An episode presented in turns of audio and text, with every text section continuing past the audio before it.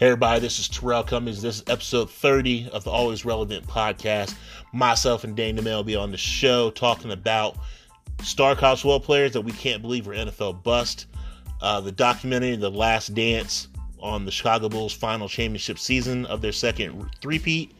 Um, what is the best food chain steak that we like to eat? And then also the most successful post-career athletes. So we're looking forward to it. We're ready to have fun. We hope you are too. And enjoy the show.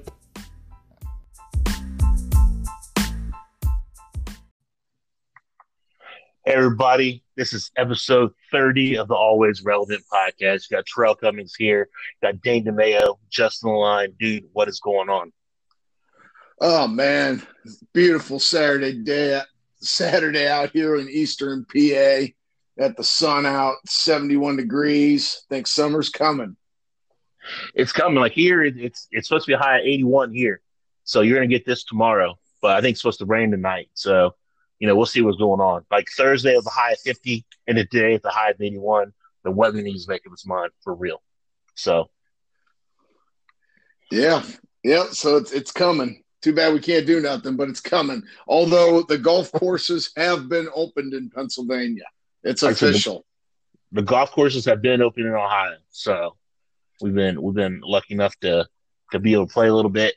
Um, haven't been able to take advantage of, of it as much as I'd like, but I think the weather, just because it's been raining quite a bit, I think the weather is starting to get a little better. I know the golf course by my house is packed with people. I actually saw someone make like a, a chip in for, it looked like it was probably for a birdie or whatever. Everybody was going crazy, running around, jumping their hands up in the air, so it's pretty funny. Pretty good seeing that, so Um, you know, we'll see how it goes. They still don't have the flags up on the courses right now. They just have basically a cup around uh, around the cup, so you don't actually have to reach into the cup to get your ball once you um you know when you're playing. So that is probably the main difference right now um, with everything. So it's just the new norm for right now. So we'll see what happens. Wow. Yeah. So yeah. Little, little crazy. Little crazy. So I'm gonna I'm gonna get into it. Um, you know, how are you and how are you really? I'm gonna I'm gonna kick it off. Um, how am I? I'm decent, no complaints. Um, obviously we you know we've we've been lucky to still be be working during this time frame. You know, we're able to work from home, so we've been able to um, you know try to keep things as normal as possible without actually going out and really interacting with a bunch of other people. Um, you know, try to utilize Zoom and those different applications, uh, mobile apps as you can to try to interact with other individuals out there. Um, so you're not stir crazy. Um, but, you know, like I said, doing all right. But how am I really? I'm still doing all right. I'm a little tired. I have a lot going on just with work. Work's been crazy lately. Uh, family, school. You know, this has been a heavy week for both of my classes. So I've been reading up a lot, studying up a lot, doing a lot of quizzes, doing a lot of final exams, doing a lot of group projects within the last week and a half.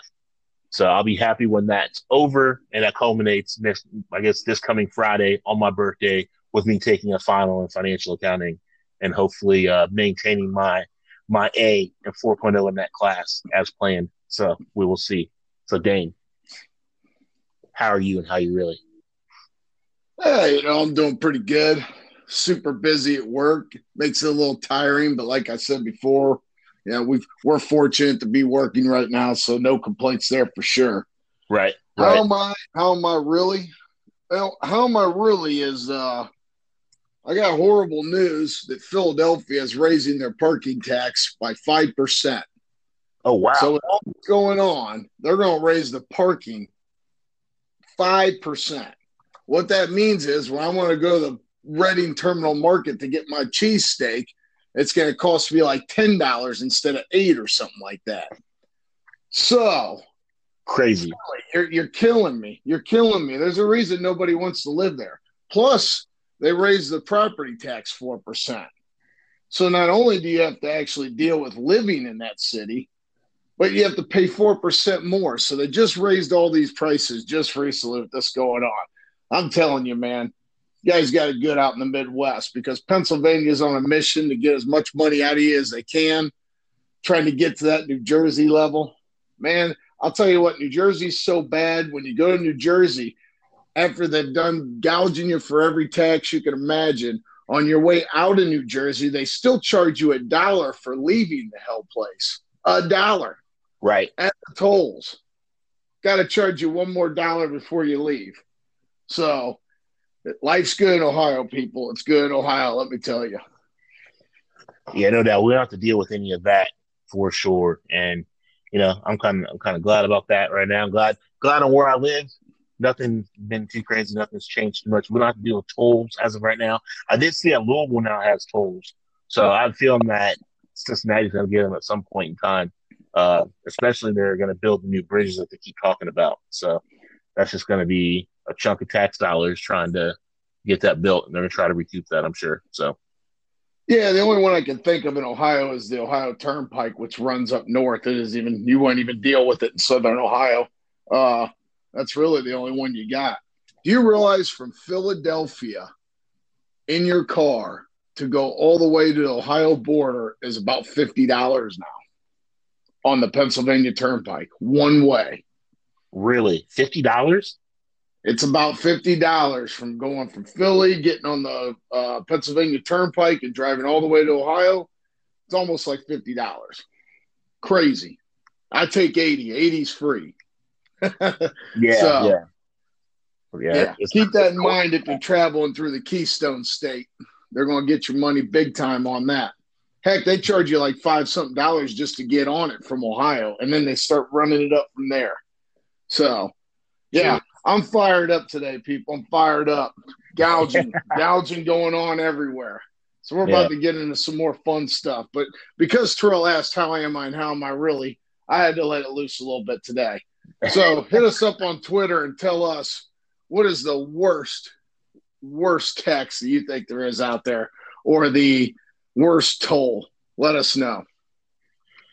Yeah, no doubt. No doubt. I'm sure that everybody has their own personal experiences of, of tolls and taxes that get under their skin. So it'll be interesting to hear what everybody has to say. Now, Dane, I have a quick question because uh, we're going through this. We're just starting this podcast. Do I sound funny coming through the line there as far as how my uh, – as far as any kind of anything technical? No, sounds sound? good right now. Sounds okay. good. I was wondering, there's, there's different feedback from – in my ear when you're talking, so I didn't know if those if all sounded the same. So that is all right, not a big deal. We will figure that out and keep it moving. So as we go, as we go, I know we're going to talk about today.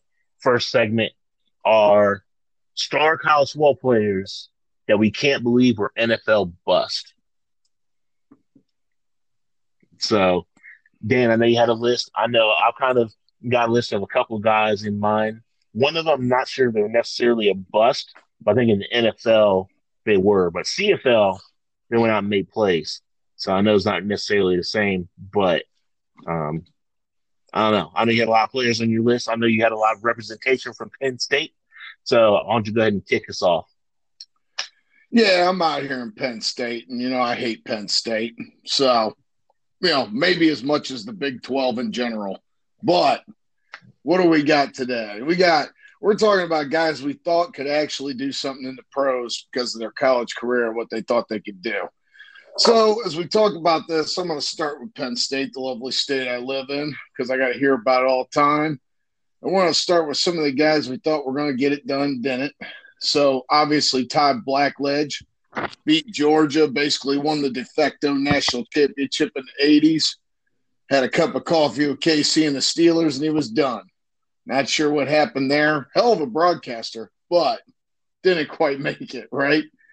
Uh, and then we got Curtis Enis and Ki-Jana Carter. Remember those two guys? Oh, yeah. Yeah, so that's because they got drafted by the Bengals. And Curtis Enis is from not far from Dayton where I grew up, so. That's right. So both them guys had games. I mean, some of them had uh, – what was it? Janet Carter had knee injuries. But, you know, it just didn't happen. And then I'm really going to blast this one. Courtney Brown, one of the most dominant defensive ends you ever thought. Looked like Tarzan, plays like Dane. Huge bust for the Browns. It was their second pick when they first – first pick in the draft from their second year back in the back in the league. Just just a disaster. And then I'm going to throw another one on there, LeVar Arrington. Remember when he was at Penn State, everybody had him in the Hall of Fame already before he even played an N F L snap. Remember that? I mean, he was a beast. I saw him play in person. It was crazy. He made one of the most ridiculous plays I've ever seen in my life. Yeah, all the talent in the world, didn't do nothing in the N F L. Rumor was was him is he just wanted to roam and, uh, you know, not follow right. teams or anything. And uh, his counterpart, Brandon Short, ended up having a nice year in the N F L. I mean, nice career in the N F L. He made some money and was a pretty good player for a while. Remember him? Yeah. Oh, yeah. No, he was good. He just wasn't. He wasn't the flashy one. He wasn't the super athletic one like uh, like LeVar Arrington was. So now, the more I think about this list, this athletes we're talking about, it's worth noting that how much of it has to do with being drafted by the Bengals and Browns. What do you think about that? Yeah, that probably didn't help anything. It probably didn't help anything. Guys that were super talented in college getting drafted by Bengals and Browns, and then all of a sudden they go into the abyss. And their careers, then they all of a sudden end up as N F L draft bust. You know, talk about in different podcasts like we're doing right now. So, yeah, that's unfortunate. Hopefully, it won't happen this year. We'll go to old Joe Burrow. Um, I think I think this could be different this time around, but we'll see. Yeah, it could. I'm gonna throw some Michigan shade out there just for you. Uh, Tim Biakabatuka, back in the uh, ancient days when Michigan used to actually beat Ohio State. Biakabatuka had three hundred thirteen rushing yards against Ohio State in a, in a time far, far away. Uh, just didn't just didn't translate. I was kind of surprised by that, weren't you? I thought he'd do a little bit better, to be honest with you. But, I mean, I don't know if he was necessarily like a three-down back. You know, it could be on the field the whole time. I'm not sure about it, but um, I don't know. I thought I, I did. I did think he'd do better. I didn't like when he was in college. I was a fan of him when he was at Michigan. You know, he went out there, he had a huge game against Ohio State. He just, um, just didn't turn out for him, and I don't. I don't really know why. I don't know how it all worked out and how how that really happened. I guess it was, maybe it was just a situation he was in. Yeah, yeah. I mean, yes. A lot of times it could be the situation. Then I'm gonna go. I'm gonna keep the shade in the Big Ten. Charles Rogers, Michigan State. Second overall pick by the Lions. I thought he was going to be a star. He had like twenty-three touchdowns in two seasons at Michigan State, or twenty-six or something crazy. Won all the awards at receiver. You're an ex-receiver. What's your take on Charles Rogers? More off the field, right? I mean, yeah, he had more off the field. He couldn't. He just couldn't keep it together. As far as I thought, he was a great player at Michigan State. I just thought that he would, he would be able to make it translate to N F L. I thought he was perfect, kind of. Combination of size and speed. And he and he went out, he made plays, and I don't know. It just, for whatever reason, it didn't work out. I don't know if it's because he was in Detroit or what. Maybe it was bad for him to be close to his hometown. I have no idea. You know, it is for whatever reason what he did, the match he had at Michigan State, it just did not translate whatsoever to um, to the N F L at all. Yeah, and like I said, there's so many players that don't make it. The N F L's a different game. It's an inexact science on who's going to make it. You can look at the measurables and all that stuff, but, you know, there's still some that shock us. Uh, staying in the Big Ten, Lawrence Phillips, I think this was more an off-the-field issue too with issues he had. I mean, I watched yeah, a documentary on him on Netflix. It was just must viewing. I mean, yeah. Yeah, it's just sad what happened with him and his career and, and everything. And, you know, it's just unfortunate as far as things. He was athletically, he was talented, and – you know, it just didn't. It did not work out for him at all. You know, he ended up being in jail. Then he ended up. Did he commit suicide? They, or they don't know. Uh, they, that's what they say. But the like this documentary I watched and stuff like that. There's a lot of people who think he didn't. Uh, that that whole story. I forget the name of it. I forget the name of the documentary. But I'm sure you can Google it, look it up from Netflix. I'm telling you, it's a must watch. Definitely worth seeing. I got you. No, I'll, I'll definitely, I'll definitely check that out for sure. Yeah, that's definitely worth watching. And then, uh, let's see. Oh, how about the Bengals uh, with Archie Griffin, two-time Heisman Trophy winner, seven average seasons. I can't say it's a total bust, but when you two live win two Heisman trophies, I think there's a lot of expectations that come with that, and I just think it didn't live up to it. What do you think? Now the Bengals, that, Archie. I don't know. I mean, there are a lot of expectations left for that. Uh, I do I do think that you could probably protest that second Heisman Trophy. I think Walter Payton had a chance of getting that. He's not going to be at a smaller school. But I don't think anybody really was paying attention to Walter Payton back in the day. But, you know, uh, besides that, though, yeah, Archie Griffin, yeah, it could have been expectations. Could have been, you know, the name brand of being the only two-time Heisman Trophy winner and all of that. And it could have been with the Bengals. I think back then, though, I think the Bengals are right. I mean, they went to the Super Bowl in what was it, eighty? Was it eighty-two or something like that? I can't remember. I know I'm, that's not me being a good. Yeah, a that's good not good. Fan. You should know that. I, I can't think off the yeah. top of my heads. I know you what Bengals in ninety.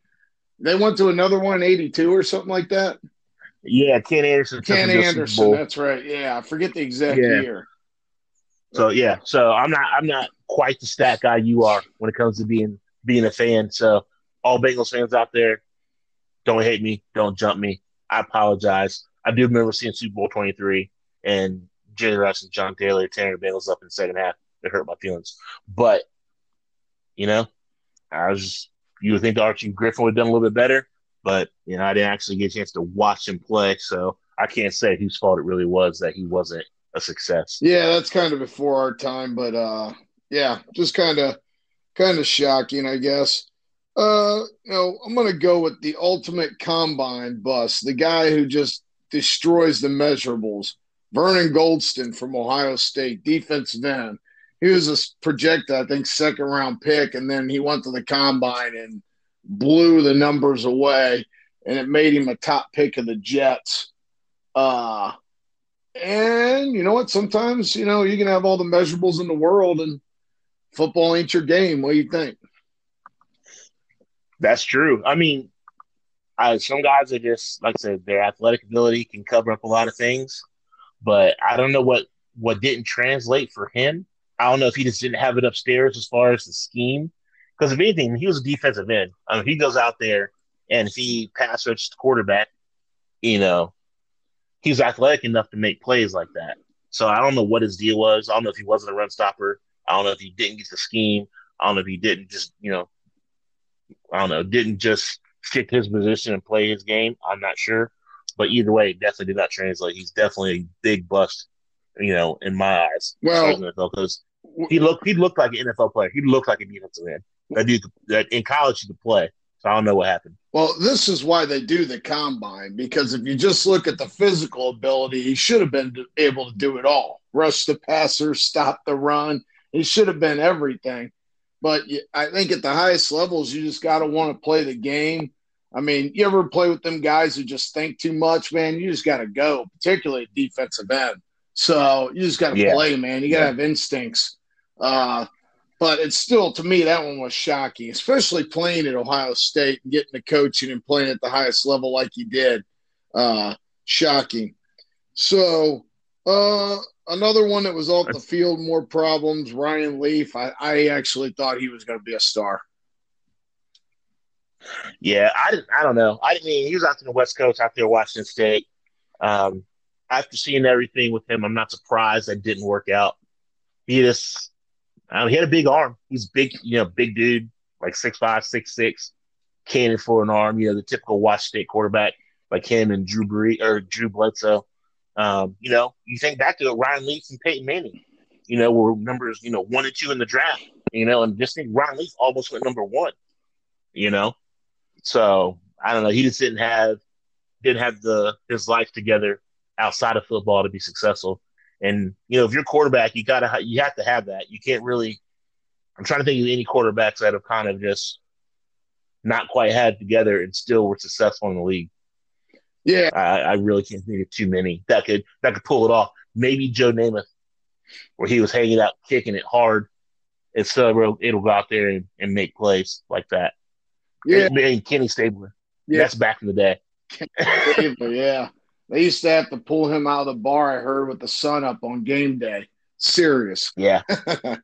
But you know what? I want to keep everybody in mind too. This is our list of people we thought we could play good, not who is the biggest bust. Because Jamarcus right. Russell probably is the biggest bust, but I didn't think he was going to be that good. So that's why I don't have him on my list. Right. I know for me, like someone that I, I loved watching in college or, or whatever when he played, uh, Rocket Ismail.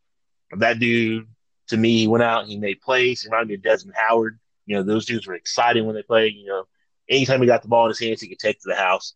And for him, to me, just never he never translated it into the N F L. I know he played for multiple teams for multiple years in the N F L, and he really probably made more of a mark in the C F L.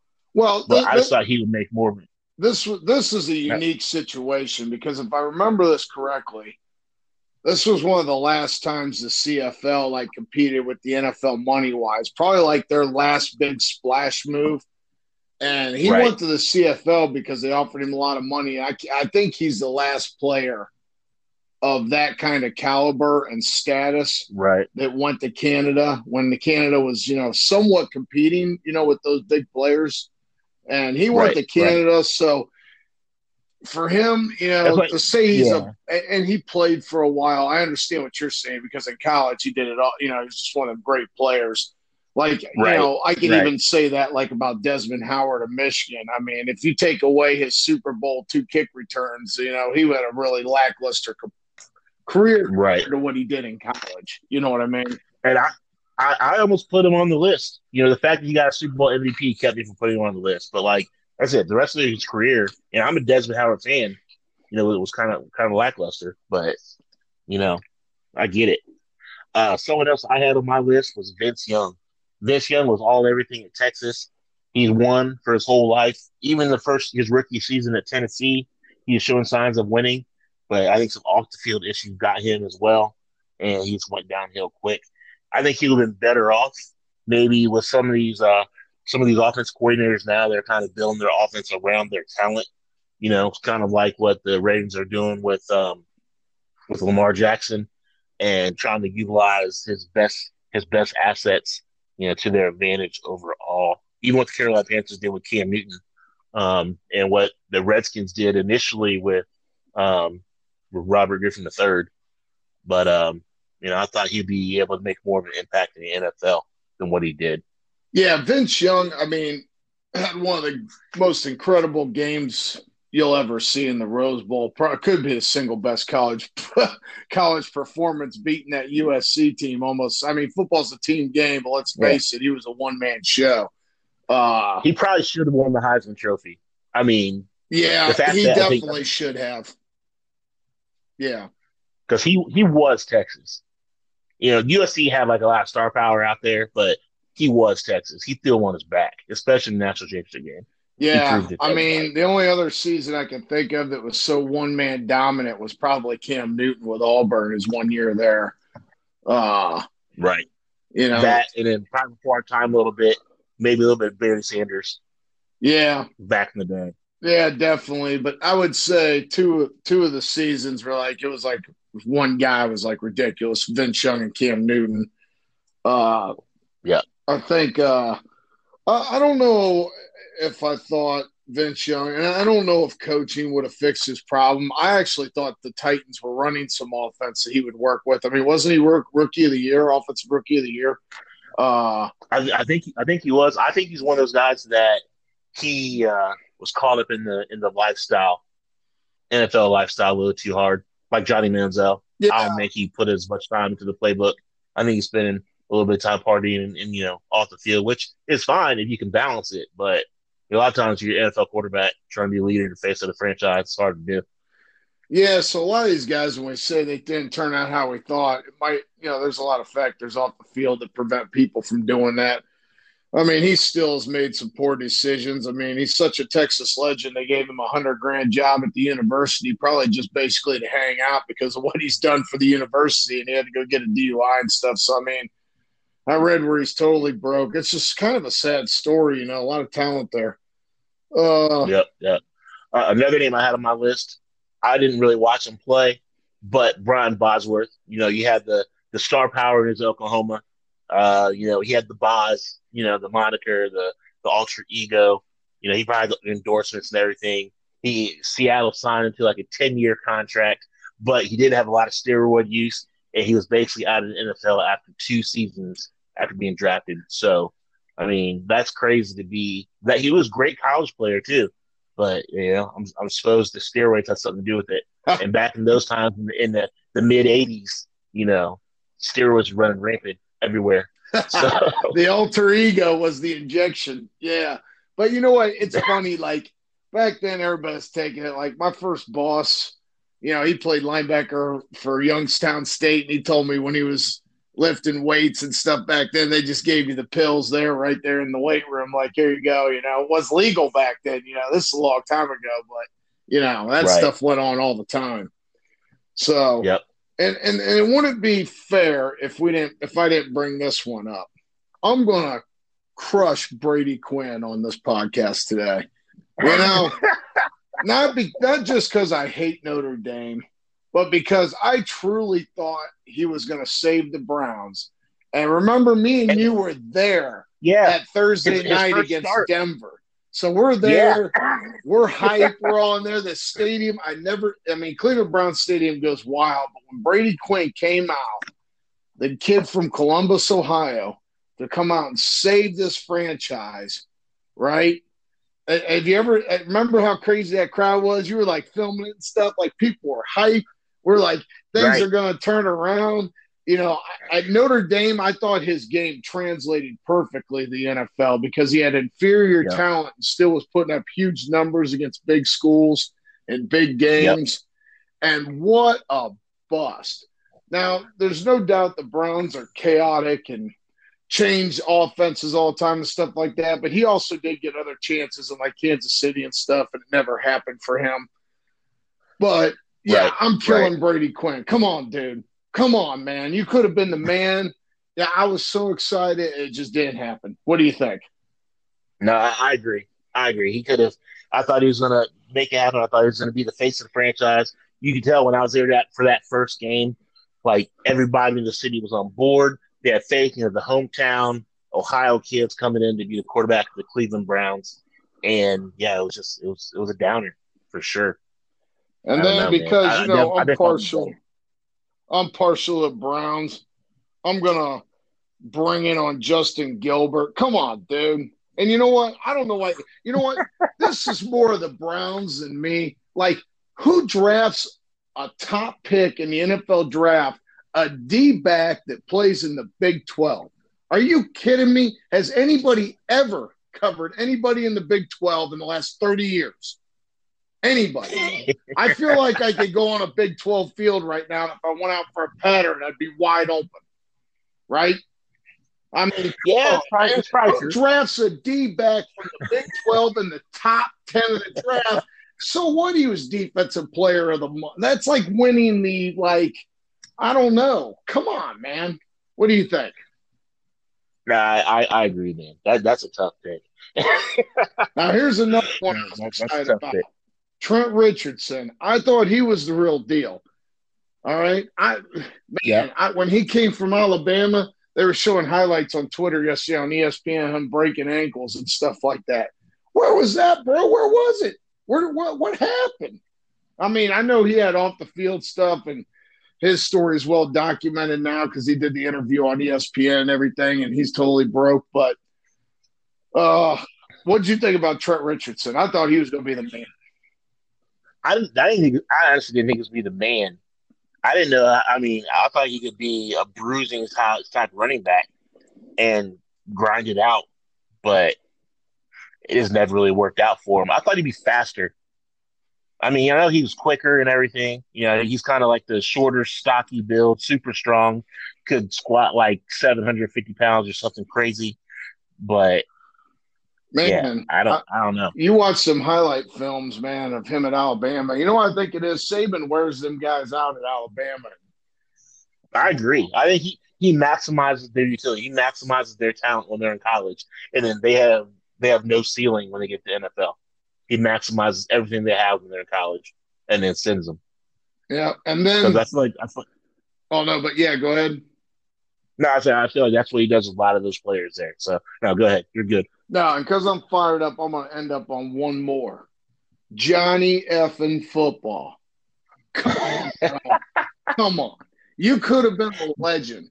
You know, you're a Texas legend. You could have been an Ohio legend. You could have owned the two football states. You could have been the man. Uh, I actually thought he could have excelled because of the way he torched Alabama and some of them good teams in college that nobody else could. And right. Said, let's go wreck this league. I didn't know he meant wreck the C F L and cause all the problems up there. I mean, come on, man. This dude will never yeah. play ball again. I mean, he, no, picked, no, he, he's he looks like a skinny little dude. Like, oh, man, I guess I don't know. Wait, what? I'm, I'm done with Johnny Football. D- tell me, finish up for me. Yeah, no, I'm done with Johnny Football, too. He had his opportunity. It's come and gone. You know, I think he came across as kind of a spoiled rich kid, and he got caught up in the life, got caught up in the whole Johnny Football moniker, you know, doing his money signs all the time and everything. Well, now he's he's pretty much just hanging out on social media. I wonder what he's going to do next. He's lucky that he comes from a family that um, did very well in the oil business. So that's my thoughts on him. I actually have two more names put on this list. One, I did like him as a quarterback back in the day when he was at Notre Dame, uh, Rick Meyer. I thought he was great. Liked watching him play. I remember watching him play on Saturdays. His game just didn't translate on Sundays in the N F L. Um, he was number two, number two pick overall in nineteen ninety-three. He's one of, he, he ended up being in the league for, I think, like seven or eight years. But he's a journeyman quarterback for sure. And then lastly, we're going back to someone that the Bengals drafted. He came from Free Shoes University at Florida State. Is Peter Warwick. Yeah, I remember. Consensus, yeah, yep. Yeah, consensus All-American, won all the awards, but came out. He never had more than like six hundred fifty yards receiving in a season. I think he only played like three seasons with the Bengals and then tried to sign with the, the Seahawks. Didn't work out. Then he started going arena ball and ended up just not showing up, you know, for different arena ball teams, for different you know, C F L teams where he was released. Uh, he tried to play for some team like the Bloomington Extreme in the Indoor Floor League, only played one season. And he tried to play for the Cincinnati Commandos, which I have friends that play for the Commandos. Never played a game for them either. So, I mean, he just, with what he was at Florida State, I thought that he would have his game would have translated translated better in the N F L. I think one thing that probably hurt him that he was able to master at Florida State is he was quick and he, he ran good routes and everything, but he was not the fastest guy. I think he had a hard time um, gaining separation in the N F L from individuals, from the D Bs. So I think that was the thing that hurt him most as far as that. And plus, he played a little bit soft, too. So those two combined, when you try to play receiver in the N F L, it's really going to go against you when you're trying to get separation. So he, he, was, a he was a big-time gamer, but I just think uh, I think his speed was a little suspect, and you got to have it at the next level. You have to, or or you have to run great routes, or and you have to have that burst, which that's what I thought he had. I thought he had that burst, like coming off the line, getting in and out of cuts. I thought his Q was more quick than fast. Honestly, like Braxton Miller, you know, that went to Ohio State, ended up playing receiver in the league right now. I think he's more quick than fast, but he's able to get separation, and Peter Warwick couldn't. That's because I think Braxton Miller is stronger than Peter Warwick, and you know I think that makes a difference in the N F L. Yeah, so. and uh, I would say the what we've learned from this talk is uh, if you get drafted by the Bengals and Browns, Godspeed. I wish you all the best. Good luck. Hey, you know what? All right, you know we'll talk about it later on. We'll talk about it later. All right, let's talk about this. The The Last Dance, documentary of Chicago Bulls, their final championship season. Episodes three and four came on this past uh, this past weekend. What do you think about those? Oh, uh, what I thought about it is Carmen Electra still looks good, boy. Oh, man, I always liked her. And she still looks good at forty-eight years old, the former Tara Patrick of Cincinnati. She's still good. Still good. So, uh, that's funny. I know. She, she is. She's right for Alley, dude. Right for Alley. Your people. Yeah, that's right. Yeah, so uh, I was glad to see that. Um What was it? I see on T M Z that uh, I was read, reading through T M Z's website. Yeah, I got to check it out. I don't care. I'm not embarrassed by it. And in The Last Dance, she had like there was like one point five million searches for her the following day, following couple days or something like that on Pornhub looking for Carmen Electra. Crazy. Uh, that's funny. Not surprising, but funny. Not surprising. Funny. funny. Yeah, she still got it. Good for her. But uh, right. Yeah, I thought it was excellent because you got the Rodman story, which is crazy. I mean, everybody – I love Dennis Rodman, dude. I mean, he was a player, and he was kind of ahead of his time, man, you know, accepting other people that were, you know, not necessarily accepted back then. He just did his right. thing, and uh, definitely yeah, the I mean, Hall of Fame, you know, with the five titles and all the awards he's won and the impact he's had on games. Uh, yeah, I mean, what do you well, think? You, and you heard him say, he's like, you know, he had his, however he grew up, his mom basically was like, you know, you're not doing anything, kicked him out, you know, lived homeless basically for two years. Someone randomly said, hey, you want to come, come play ball at this um, junior college? He's like, yeah, sure, why not? You know, so he went out and did his thing. And he said he got to the N B A, and he realized when he was there, he's like, all right, I'm going to be best at playing defense and rebounding and being the hustle guy. So I'm going to go out and perfect that. So he wasn't even worried about playing, you know, offense. He's like, all right, this one I'm gonna stick in the league. I'm gonna be the best that I can at it. And he's actually, like Jordan even said, like he's probably one of the smartest basketball players you can play with. But you know, not everybody can handle everything that comes along with Dennis Rodman off the court. And it sounds like the Bulls were kind of willing to let let Rodman be Rodman. Now I'm surprised they let him go to Vegas when you know when Pippen came back from the injury and everything, and he's like, I need a vacation. And Phil Jackson gave him forty-eight hours, and Jordan was against it because he knew that it, he wouldn't be back in forty-eight hours. And he said he went straight to Vegas, and there's no telling what happened when he was in Vegas. Can you imagine being in Vegas with Dennis Rodman? Oh, those would have been the times right there. That would have been an absolute craziness. Like I would have, there's no way you could hang out. There's you couldn't keep up with him. Nah. Just everything that he'd be doing, there's just no way. Can you imagine with today's social media and stuff following him around, dude? It'd be must watch, dude. He would have more followers than anybody. LeBron, all of them, if he was playing yeah. today doing all that stuff. But, yeah, it's great. I thought the funny part was you need to go let Jordan know you need a vacation. Like Phil Jackson wasn't even going to go to Jordan and be like, hey, Rodman needs a vacation. You know what I mean? Right. Oh, yeah, yeah. Everything went through Jordan. Like, it's crazy. I'm surprised that Phil Jackson talked Michael Jordan in the – end of the triangle offense. Oh, Jordan! Uh, I wonder, I wonder to how win. Much... I, co- players back then seemed more coachable. Even a guy like a Jordan stature. I mean, right when Phil Jackson was president of Knicks, he was trying to implement the triangle offense with Carmelo Anthony, and you know Carmelo Anthony didn't, didn't listen to nobody, and that's why he's never won nothing and never did nothing, and why his teams won more games when he was hurt. But uh, it was just a different time. You know what I mean? Uh, Right, Which, right. You know, players, I think, you know, you always had to start players do what they're going to want.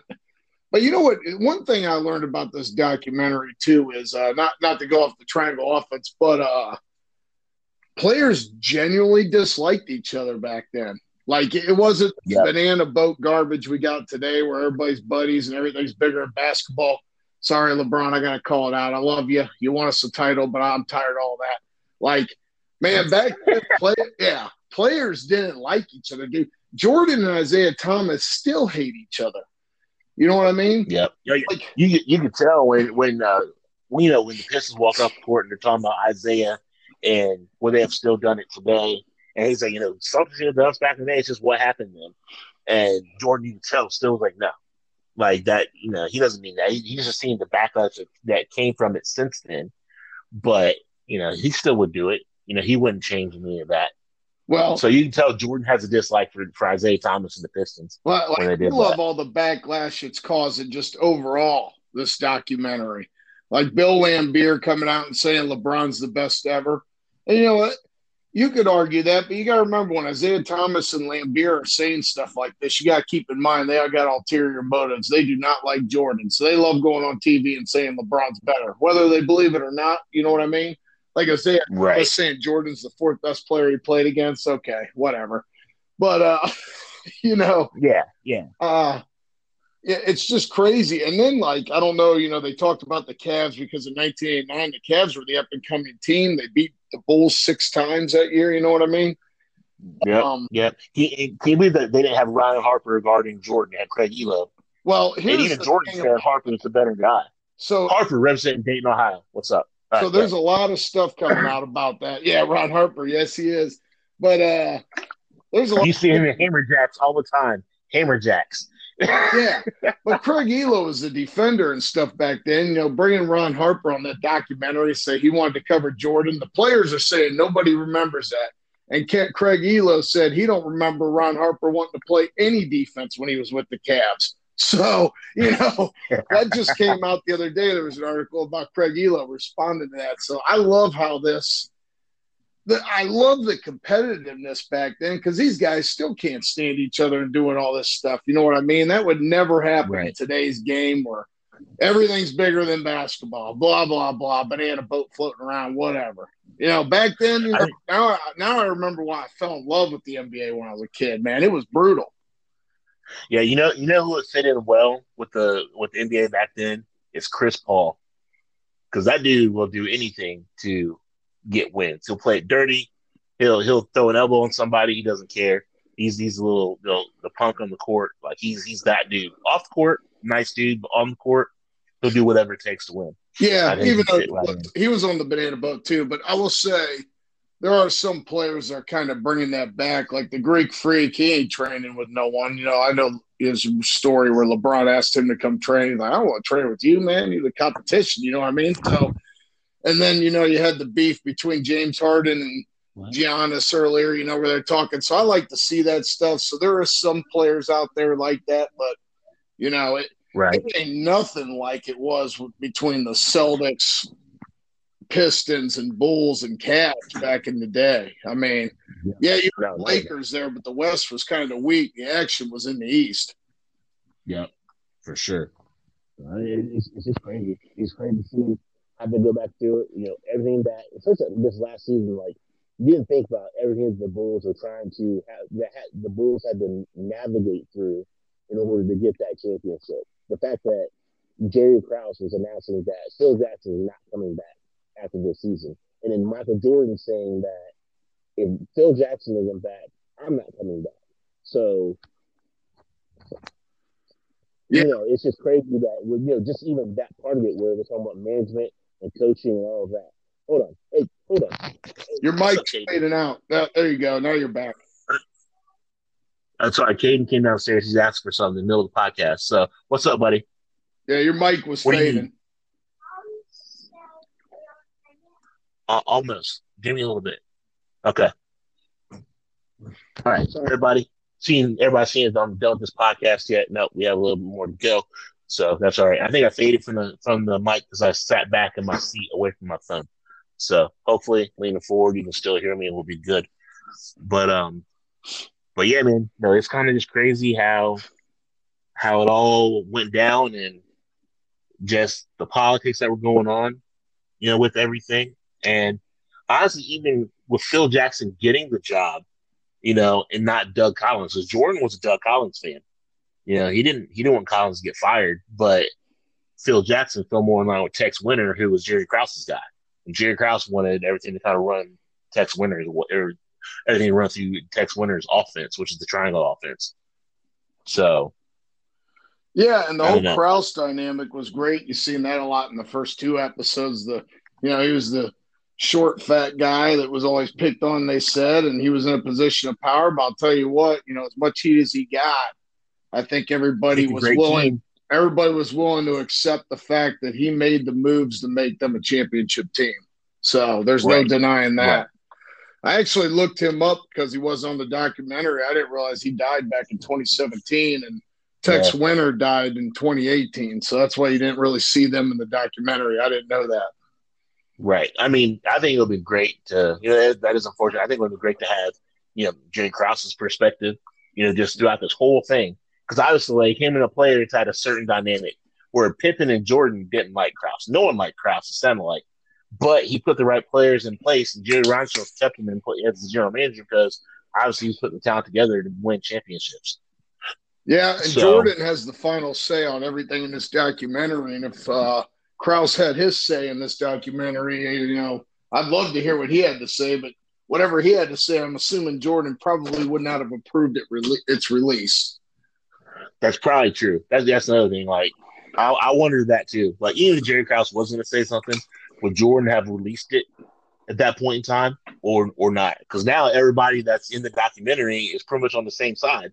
in, a, in agreement on everything. I'm surprised they even let Isaiah Thomas in the, in the documentary, to be honest with you. Well, the rumor, you know, Jordan has the last say on everything. He got a pre-screening. So it isn't a true documentary because one, the main protagonist has final say over it. And, you know, so there are some qu- real questions about the validity of actual journalism in this. I mean, it tells the story. It's great viewing, but it's definitely not objective. This is a Jordan-approved production. Uh, yeah, I agree with you there. I agree. It is entertaining though. Yes, it oh, yeah, it's great. I, I love it. I, I'm I'm as into it as everybody else. It's great. Yeah. So, um, one thing about like some of the players talking about like when Jordan won that first championship, he was crying and showing how excited he was. Seeing that was really the first time they had seen those kind of emotions from him. You know, they always seemed like the angry, upset, driven Jordan that's trying to win championships, and they didn't know really how to even react to him even having those other emotions after winning it. How crazy is that? Oh, it is. I mean, it was competitive times. I mean, you know, Jordan came out. Uh, it was Bird and Magic's league. He was tired of hearing about how good and Bird and Magic was. And like you said, winning that first title finally got him with those guys. And obviously right. He would go on to surpass their greatness. But I think he was tired of being in their shadow, which he was until he won that title. Yeah, he was the scoring champ, but everybody knows in sports, when you're the star player, you are judged on titles. That's that's it, right? Yeah, yeah. Look at Barkley. Yeah, I love Barkley too, but he didn't. He never got one. Yep. No, I agree. I agree. So, no, I'm excited for the next two episodes. Um, see how those see how those turn out, and see see what's even going to be about. I didn't see what the next two I didn't see what the topics were for those next two episodes, so it should be interesting. Yeah, it should, and we should see more of Rodman's girlfriends too. Let's bring it back. Yeah, between Carmel Etcher and Madonna, I'm sure there's plenty plenty of them that are out there. I read I read his books back when they came out back in the nineties when he released them books and his tell-alls. It's good stuff. I'd love yeah, to hear sure Madonna's not, perspective. Yeah, I'm sure there's not too many dull moments. no, no, there wasn't. So, all right. Next. What is the best steak from a fast food chain? Where do you go? Where's your go-to? Oh, man. uh, this is our uh, balling on a budget segment. This is when you got to have steak, but you got about twenty bucks in your pocket, maybe thirty. Just maybe enough thirty. Tip, maybe. Yeah. Yeah. yeah. So, maybe thirty. You know, you got a couple dollars in your pocket. Remember, when you're looking at that menu, you still got to have about fifteen percent for tip, even though some people don't do that, which is horrible. If you don't tip, you're a horrible person. I'll just go out there and say it. Yeah. You need to tip people. That's Americans' culture. I don't care if you're from Europe or what. You need to tip people over here. So, uh, you know, man, this was tough. Uh, you know, we talked about this. We're like, I think we're kind of in agreement on this. Uh, I'm going to do, I love the Outback Steakhouse. I mean, there's over seven hundred locations. The good thing about the Outback Steakhouse is if you're craving a cheap steak of some kind, there's one in the area. There's Outbacks everywhere, right? True. Yeah. Oh, yeah. Agreed. one hundred percent. one hundred percent. So instead of going to some diner in New Jersey or Pennsylvania, because the diners is a big thing out here, and you don't know what the hell you're eating on your plate because every diner has some kind of steak that you drench in A one sauce so you can choke it down for fifteen dollars. But, yeah, so at least at the Outback, I know I'm getting cow beef as opposed to God knows what else is going on. So, what do you think about the Outback? Is that on your list? Outback is one hundred percent on my list. I am a ribeye steak guy. I know a lot of people that like their fillets, all this stuff. They say it's the most tender meat, blah, blah, blah, whatever else. I like a big ribeye with fat on it that's cooked right, that I don't have to use uh, steak sauce on. Um, I can just have some garlic butter put on there. That's my flavoring with the, whatever seasoning I have on the steak itself. And I think Outback is a solid spot. Plus, they usually have, you know, good extras to go along with it, whether it's a loaded baked potato. I usually get the loaded uh, mashed potatoes if I go there, and the blooming onion salad too. So I'm not mad about it. And I like their ranch with their salad.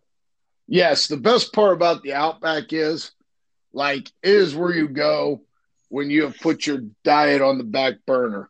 Like, this one hundred percent is, like, post having a few drinks or, like, man, I'll tell you, like, it's the bloomin' onion. And they'll actually cook you a burger or a steak and put bloomin' onion on it.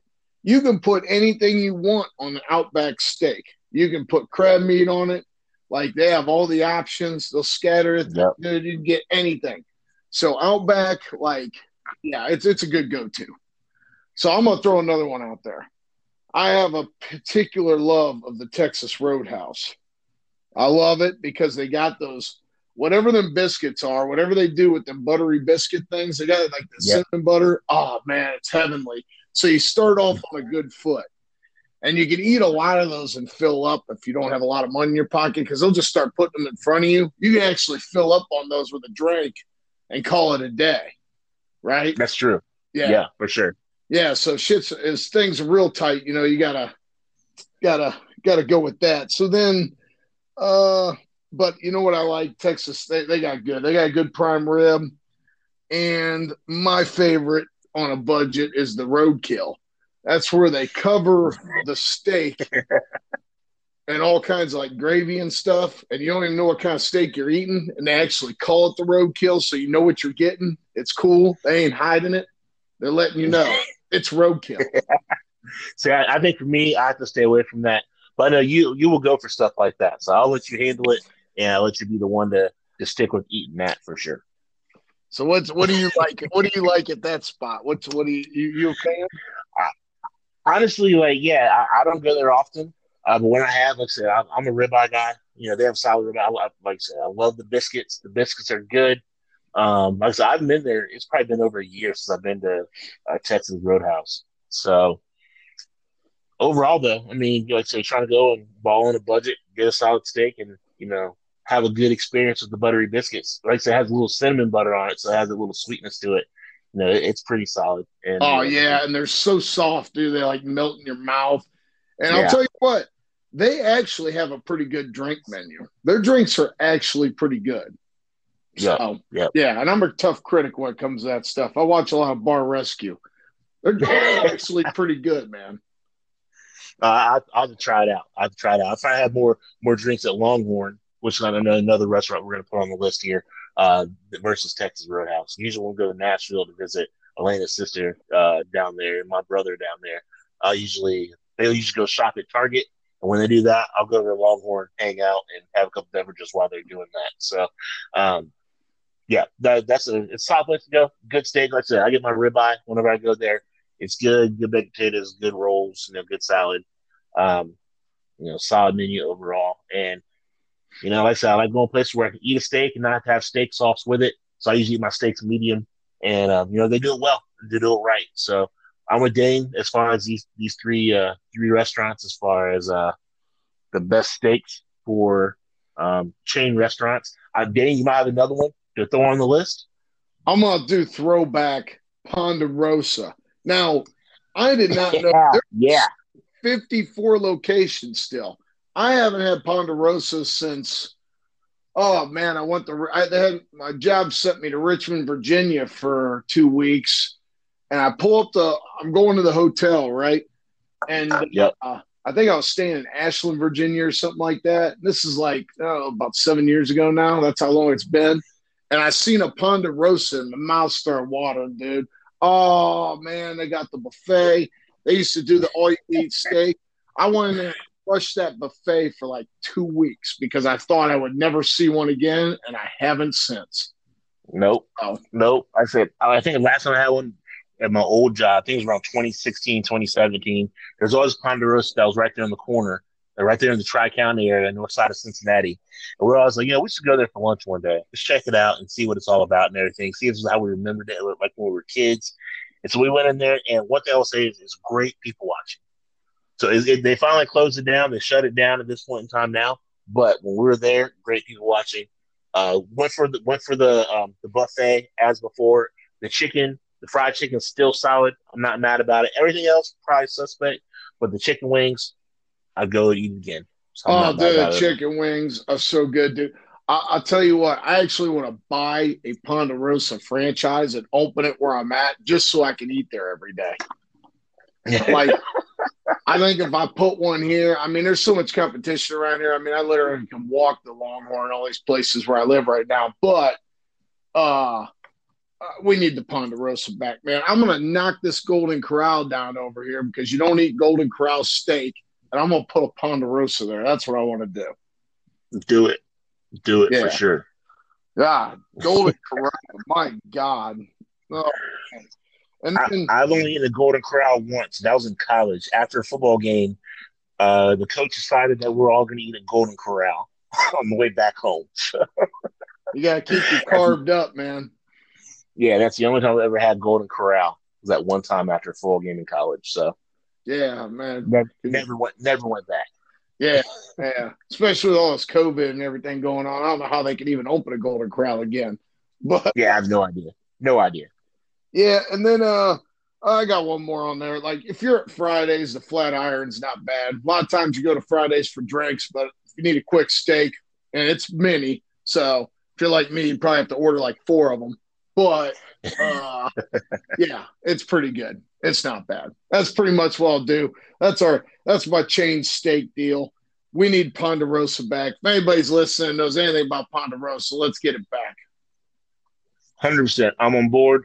And I'm I'm down to start that petition, so we'll figure that out for sure. Yeah, we need to bring it back. All right. Last topic today. Most successful athletes in their post-career. Oh, man. We run through this pretty quick. But, uh, I mean, obviously I think we both agree Jordan, who's worth two point one billion dollars. And yeah, you know, he's made his money off of me through the years. I like the Jordan brand. It's quality stuff. I know you've never been a big Jordan brand guy, but I like the stuff. I, uh, I like Jordan. It just, uh, you know, growing up, it wasn't in, in my price range, and my parents were going to get, get it for me. And when I was making, when I was working, there's more important things that I wanted besides Jordans. so well, that's, that's no, kind of how I went. Yeah, I didn't get that stuff when I was a kid either. And because I'm bitter about it, I buy it now. So I always nah, got me some gotcha. M Js now, you know. I got me some right. M J ones. I got the lows. I got the highs. I got the M V L J M V Ps. Yeah, I like my Jordans. I so you. You, you can't beat that, man. No. And it, it, it, it is good product. It is good product. It is good brand. And he's everywhere. I mean, I know my son's all about it. He likes wearing his Jordans. We got some Jordans for basketball and everything. So, you know, we're good. He got like, Jordan shoes, Jordan socks, Jordan shorts. He's Jordaned out for sure. So, yeah, man, it's good stuff. The thing I like about it, this is the this is the truth, and I've tested it. Like, for Jordan gear lasts a long time. Like, I don't know what the t-shirts, the shorts. Like, I got Jordan shorts that look brand new. I've had to have had for fifteen years. I play basketball yeah. and still like they and they look brand new. And I've washed them a million times. So you're you're getting yeah. quality stuff. They're not taking no shortcuts with Jordan. Right, right. And I'm, I'm surprised back then that Nike kind of let him off of their regular, you know, let him off their regular uh, compensation deal, you know, as far as endorsements and let him have his own brand. And, you know, obviously it's worked out well for him. You know, it, it was a good move by all. So, yeah, definitely worked out. Uh, second on my list is uh, David Beckham, obviously most famous soccer player. Soccer is big in the world, so I got to put him on the list to say he's worth a billion dollars. He's in real estate. He's in fashion. He's in entertainment. I mean, celebrity-wise, he's probably the biggest celebrity athlete in some ways. I've got one more that would be bigger. And, uh, yeah, he's got the paper. What do you think? No, I agree one hundred percent. He does. He's definitely got the paper. He's, he's got the look. He has, you know, the world loves him. And he's done a lot, and he's recognizable. You can't miss him, and you know people care. And he's he's had many different uh, business adventures that have been successful. And we'll see about how the soccer club goes in um, in Miami that he's tried to kick off for the M L S. We'll see how that works out for him. So, yeah, and then uh, Magic Johnson, put him on here. He's worth over six hundred million. Uh, yep. Got to throw him on here. So, I mean, we're basically oh, yeah. talking about athletes that were successful on the field or court and and successful post-career. So Right, right. So, I mean, he, he, Magic Johnson, he's what? Runs Johnson Enterprises, worth over six hundred million dollars. Part of the ownership group of that won the bid for the L A Dodgers previously owned the Dayton Dragons. They actually sold them in twenty fourteen, and I think they've actually gone downhill since then. Uh, part owner of the L A Sparks, and he's also co-owner of the M L S team, the expansion team, the um, Los Angeles F C, Los Angeles Football Football Club. So, you know, he, he's he's expanding. He's, he's expanding. I about call it his empire. It's not really empire, but that's what we'll, we'll say it is. Um, as far as that, so he, he's done well in the business world.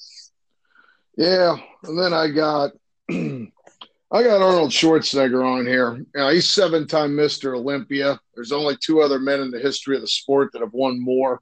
Uh, if he wanted to retire early in nineteen seventy-five, it'd have won like fourteen of them. So, uh, probably the greatest bodybuilder to ever live. Whether you consider it a sport or not, a lot of people do. Uh, because, you know, it's not a predetermined outcome, but it also is based on judges like boxing and stuff. But I got Arnold on here. Arnold is living American dream, kid from Austria, worth four hundred million dollars now. Probably one of the most famous, most recognizable ex-athletes of any of them, right? Jordan Arnold. Right. You know. Oh, yeah, for sure. Uh, yeah. Movie star, governor of California, done about everything you could possibly do. I got Arnold on here. What do you think? No, yeah, that's a good call. Good call. He said, basically, if someone's trying to live the American dream, he's done it. And in most, in most ways possible, he's he's done it. So, if you ever uh, get a chance to read his biography and his story, it's a good read. Oh, really? I have to, I have to check that out. I have to check that out. Um, another thing I also throw on this list, just because he's been around for a while on T V, is Charles Barkley. You know, he he's he's kind of, you know, I'm not a role model for when he was playing. Um, you know, kind of got flack all the time for not winning championships, being a great basketball player. You know, N B A's top fifty basketball players of all time, but he's been on T N T for I think at least fifteen years, and doesn't like he's going anywhere anytime soon. And yeah, he's a little unorthodox sometimes about what he does, but he's been holding it down. He's a fan favorite, you know. Yeah, I, and I he's won a lot solid. of. They've won awards for that show, so mm-hmm. yeah. I mean, I think he's gambled a lot of his money away, but yeah, he's definitely. Uh, Definitely up there. So, I mean, with, with Barkley on there, uh, I got to throw Shaq on there. He's part of the T N T team, kind of yeah. displaced Chris Webber. Like, you're done. Shaquille O'Neal's moving yeah. in. He's worth four hundred million dollars. yeah, yeah, he kind of just moved in, pushed Webber out. Like, see ya. Uh, right. He's worth four hundred million dollars. He's on the Papa John's board now. He's got like eighty-eight car washes. Uh, I don't think his ex-wife beat him up too bad, even though she was stealing his money, supposedly. Remember reading about that? Oh, yeah. Yeah, I saw that. Yeah, but I saw that. Know, Shaq, and he's, to me, he's the ultimate endorsement person because everybody loves Shaq. He just got that right. personality. And, uh, yeah. I mean, the dude, every time you turn on, he's rolling with the general in the car insurance commercial or doing his is, icy man. hot thing, and you know he's got he's got all kinds of stuff. He's got to be the most marketable guy out there. Hey, you can't miss him. You can't miss him. You can't miss him. Yeah, no, now he's got that show on T N T. I, I didn't watch it. It premiered last week. You know what I'm talking about? No, I didn't know it. What, what show is that? Oh, some kind of All in the Family show. He's got his own reality show type of deal on T N T. It premiered last Thursday or something like that. Oh, okay. Yeah, I'll have to check it out. Like I barely watch T V. If I watch anything, I'm streaming something, I feel like. So, yeah, I'll go out there and take a look and see what's good with it. Um, another name that I had on the list was Michael Strahan. So, since he's retired from N F L, obviously he's made it. He's in the Hall of Fame. Um, but, you know, he's uh, one of the one of the casts on Fox N F L, um, Fox N F L Sunday. He's been doing that for some years. He was on, um, I guess, live with – it was used to be Reeves and Kelly. Then it was live with Kelly and Michael. Uh, he was doing that. He's on Good Morning America. You know, he's the host of the one hundred thousand dollars Pyramid. And, you know, he's he's he's everywhere. Has his own clothing line. I just feel like he's he's uh, finding success from many different avenues. Um, oh, yeah. His Macy's of, uh, suit clothing line is actually pretty good. I mean, as someone yeah. who used to have to wear a lot of suits, I, uh, you know, his brand's pretty good because it's priced well and it's classy. It's not too flashy or anything like that. Like, uh, the only thing I'll say about Strahan, I'm sorry, brother, your new show at three o'clock or two o'clock or whatever my girlfriend makes me watch when I'm home is awful. Awful. It sucks. You have no chemistry with the other two people because the other two people have no – are terrible on the show. Uh, oh, really? It's awful. See, it replaced the yeah. Chew, which my girlfriend used to watch as a cooking show, and I could actually deal with that because I like food, as you know. But his new show sucks. Check it out. Well, with him and what was it, Sarah Haynes and Keke Palmer? Is that what yeah, it is? Yeah, it's awful. It's it's painful to watch. Strahan, you're See, better I, than that, dude. Strahan should have his own show. It would be better if it was just the Strahan show and not, you know, the other two. It's awful. I don't I don't mind the, the Sarah Haynes on there. I thought him I thought him and her had good good chemistry together, um, overall. So we'll see if it gets better. I know they add the third. I want to see if they add Keke Palmer or not. They probably left her off. But um, the show's so I awful, I think the broadcast realizes how awful it is. So they've been having like a news thing going on during it instead. So oh really? Yeah, yeah. So I, I don't know. Maybe you know, I, Strahan needs his own show. You know? Yeah, he, he has enough now. He has enough viewership. He could have his own show, and he could attract audience from you know men, women, you know multiple, you know multiple cultures. I think it'd be, I think he would have a, a solid. Yeah, he has a solid fan base, and he, he's good. He's always gonna be liked for being a football player and you know being an athlete kind of first. And yep. Every, he wasn't a quarterback, on. dude. He was just a defensive end. I got mad love for yep. that. Yep. yeah, I know I know you'd be a fan of that. So obviously there's someone you can't leave off the list just based on the fact that the product that he sells is George Foreman. George Foreman's grills are everywhere. I feel like they're in I don't know, seventy percent of American households, whether you use it still or not. He's still out there, he's still pushing it, he's still selling it, and he made a killing off of it. And I can't hate on him for it at all. Oh, yeah, man. I had the big one and the small one. Uh, yeah, I don't have them anymore. I actually used them so much I wore them out. That's It was actually a good product, man. When you can't make it to our steak choices we just talked about and don't have time, man, you throw that steak on the foreman, cooks it on both sides, drains it out, man. You can do it pretty quick. It, it's a good That's product. Right. I'm a believer. That's right. So what else no, we got? I am too. Uh, the, the last person I have on my list is Roger Staubach. Two-time Super Bowl winning quarterback from the Dallas Cowboys, called Captain America. He started a commercial real estate business back in like nineteen seventy-eight, and basically they um, they went through and they used to buy real estate properties, and they used to only they used to rent them to large corporations like McDonald's, A T and T, Kmart over the years, and ultimately he ended up selling that business in I think twenty eighteen, or it, it might have been. Yeah, it might have been twenty sixteen. It's a couple anyway, years. Like, yeah. Yeah. yeah he, I think he sold it for like six hundred eighteen million dollars. And really, him and his children were the pretty much direct beneficiaries of that. So great business dealings by Roger Staubach. He put his family in a great position. Yep. Yep. There's a lot of people balling out there. Uh, I'm going to throw out Arnold, Arnold Palmer out there. He was making some serious money designing courses. His tea's still out there. And uh, Ohio State Buckeye Jack Nicklaus has said he's worth over three hundred twenty million dollars designing courses, doing appearances, all-time Masters champ. Or uh, not Masters champ, but uh, Majors champ. Yep. Impressive. Impressive. And then, yeah. and then what is it? We got two that, that's going to be on here in the future. Obviously, Tiger Woods is worth one point four billion dollars, which is insane. Imagine if he didn't do all the dumb stuff he did, how much it'd be worth. Right, doing stuff, messing with his money, man. Messing with his money. Messing with his money. Isn't that like your recurring theme on the show? It is. Messing. Don't athletes don't do stuff to mess with your money. Don't mess. Just make better decisions. If you're going to learn anything from Terrell on this prog- podcast, and it's podcast number thirty, he's telling you people don't mess with your money. Do not mess That's with right. your money. If you're not getting that through, you're not paying attention. That's what it is. Don't mess with it. That's right. That is right. And obviously, there's LeBron James. I don't know what his net worth is. I think he said, what, four hundred million dollars? Yeah, but I think it's like four, what I see the most recent was four eighty. four eighty? I mean, he's trying to set himself up now, you know, for things outside of basketball. You know, obviously, he has a production company. He has the shop that's on H B O. He has The Wall. That's a game show on, I think, N B C. I think there's another game show that's out there, too. He's done documentaries. So he's really trying to bring that entertainment value uh, to the table going forward for the future as well. I think he's trying to build his empire, uh, which is smart. I mean, trying to have those different streaming, you know, different avenue streams, revenue streams coming in, you know, for his brand. And, you know, it's smart. And, you know, he does things in, in the community. Like you say, he's from Akron, where you're from. He has the schools out there for the kids. And, um, you know, he's been one of those people that has not done anything to mess with his money. Nothing too impactful. Even, I know we talked about the decision was kind of a scandal, um, but not too much because he got paid when he was down in Miami. And he got even more endorsements when he was there.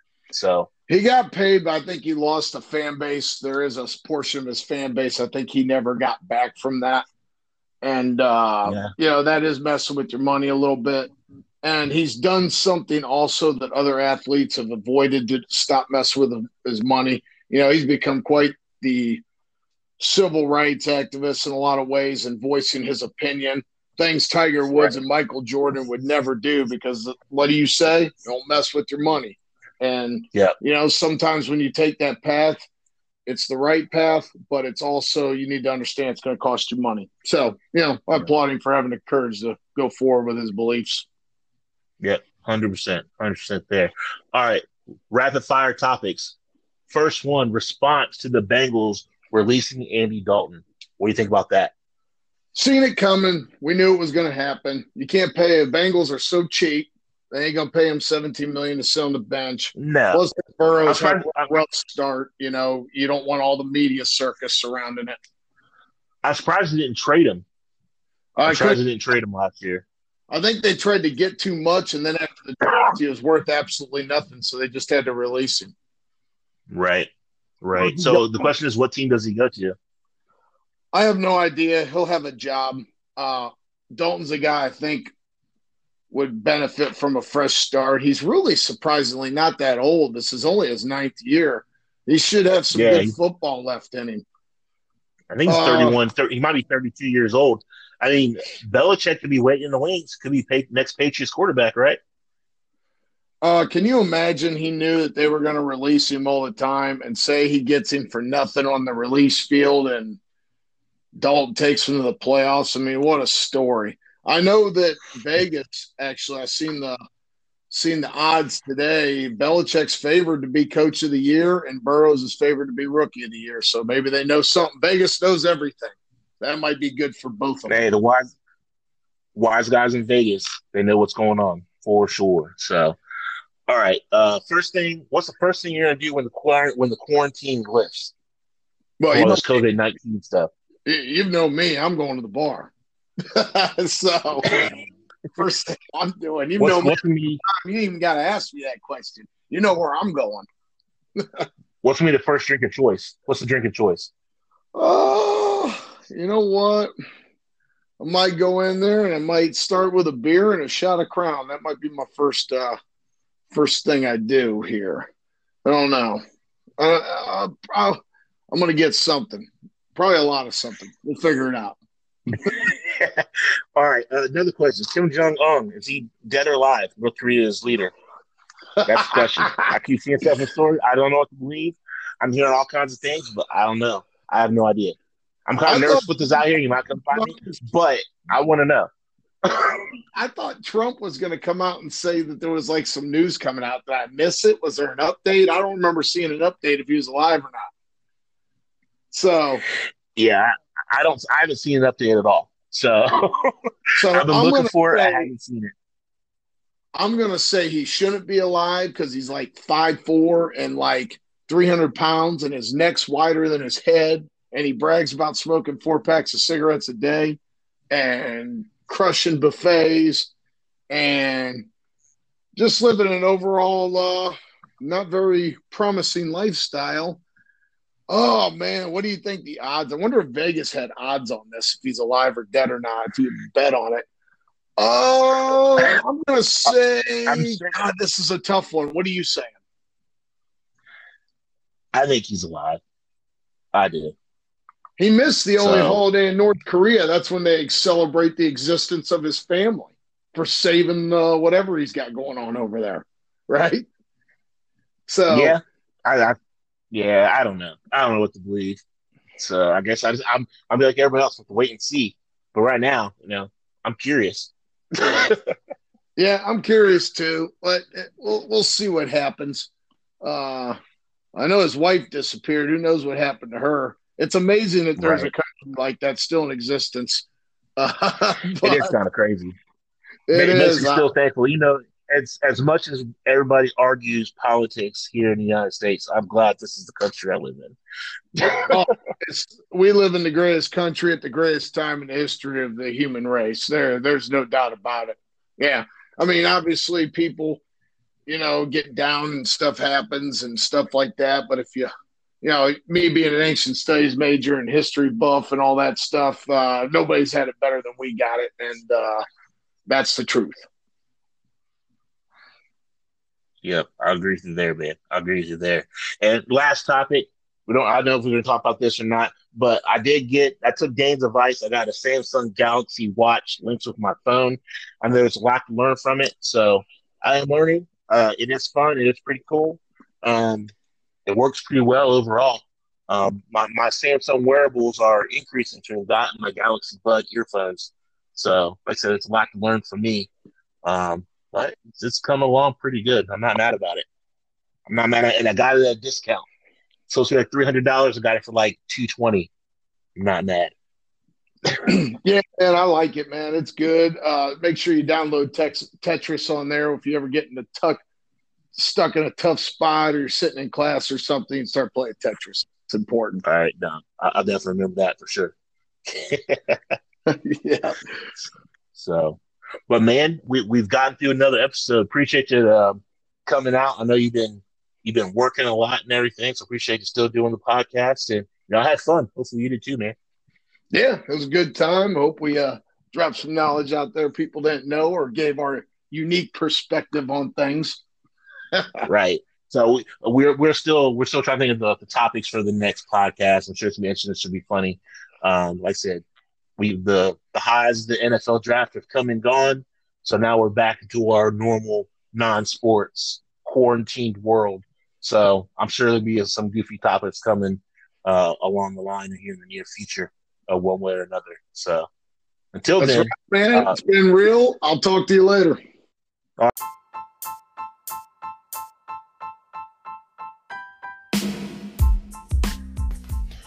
Hey guys, your favorite segment, Relax and Take Notes. I really don't have anything for this segment today. There's nothing that's been crazy or on my mind or anything like that. I know that um, I was happy we got to have a little parade uh, yesterday for uh, for our nephew and family, uh, Crosley. Uh, we had a nice little parade celebrating his birthday. He turned four, so that's fun. That's a way to be able to kind of hang out, see some people in, in, in person, and uh, keep social distancing while doing it. So um, enjoy your time you get to have with your family and friends. I know those times are scarce right now during this whole covid nineteen situation and a lot of the lockdowns and stay-at-home orders that everybody's under. So appreciate your family. Talk to them through the different social medias that um, that you can, and enjoy your time. And when you do get to hang out together, you know, enjoy their time with them as well. Um, like I said, we don't really know what the new normal is going to be. I'm sure we'll be finding out soon. So until then, appreciate you listening to the show. Dan and myself had a great time. We hope you did too. And we look forward to the next episode. So until then, talk to you soon. Later.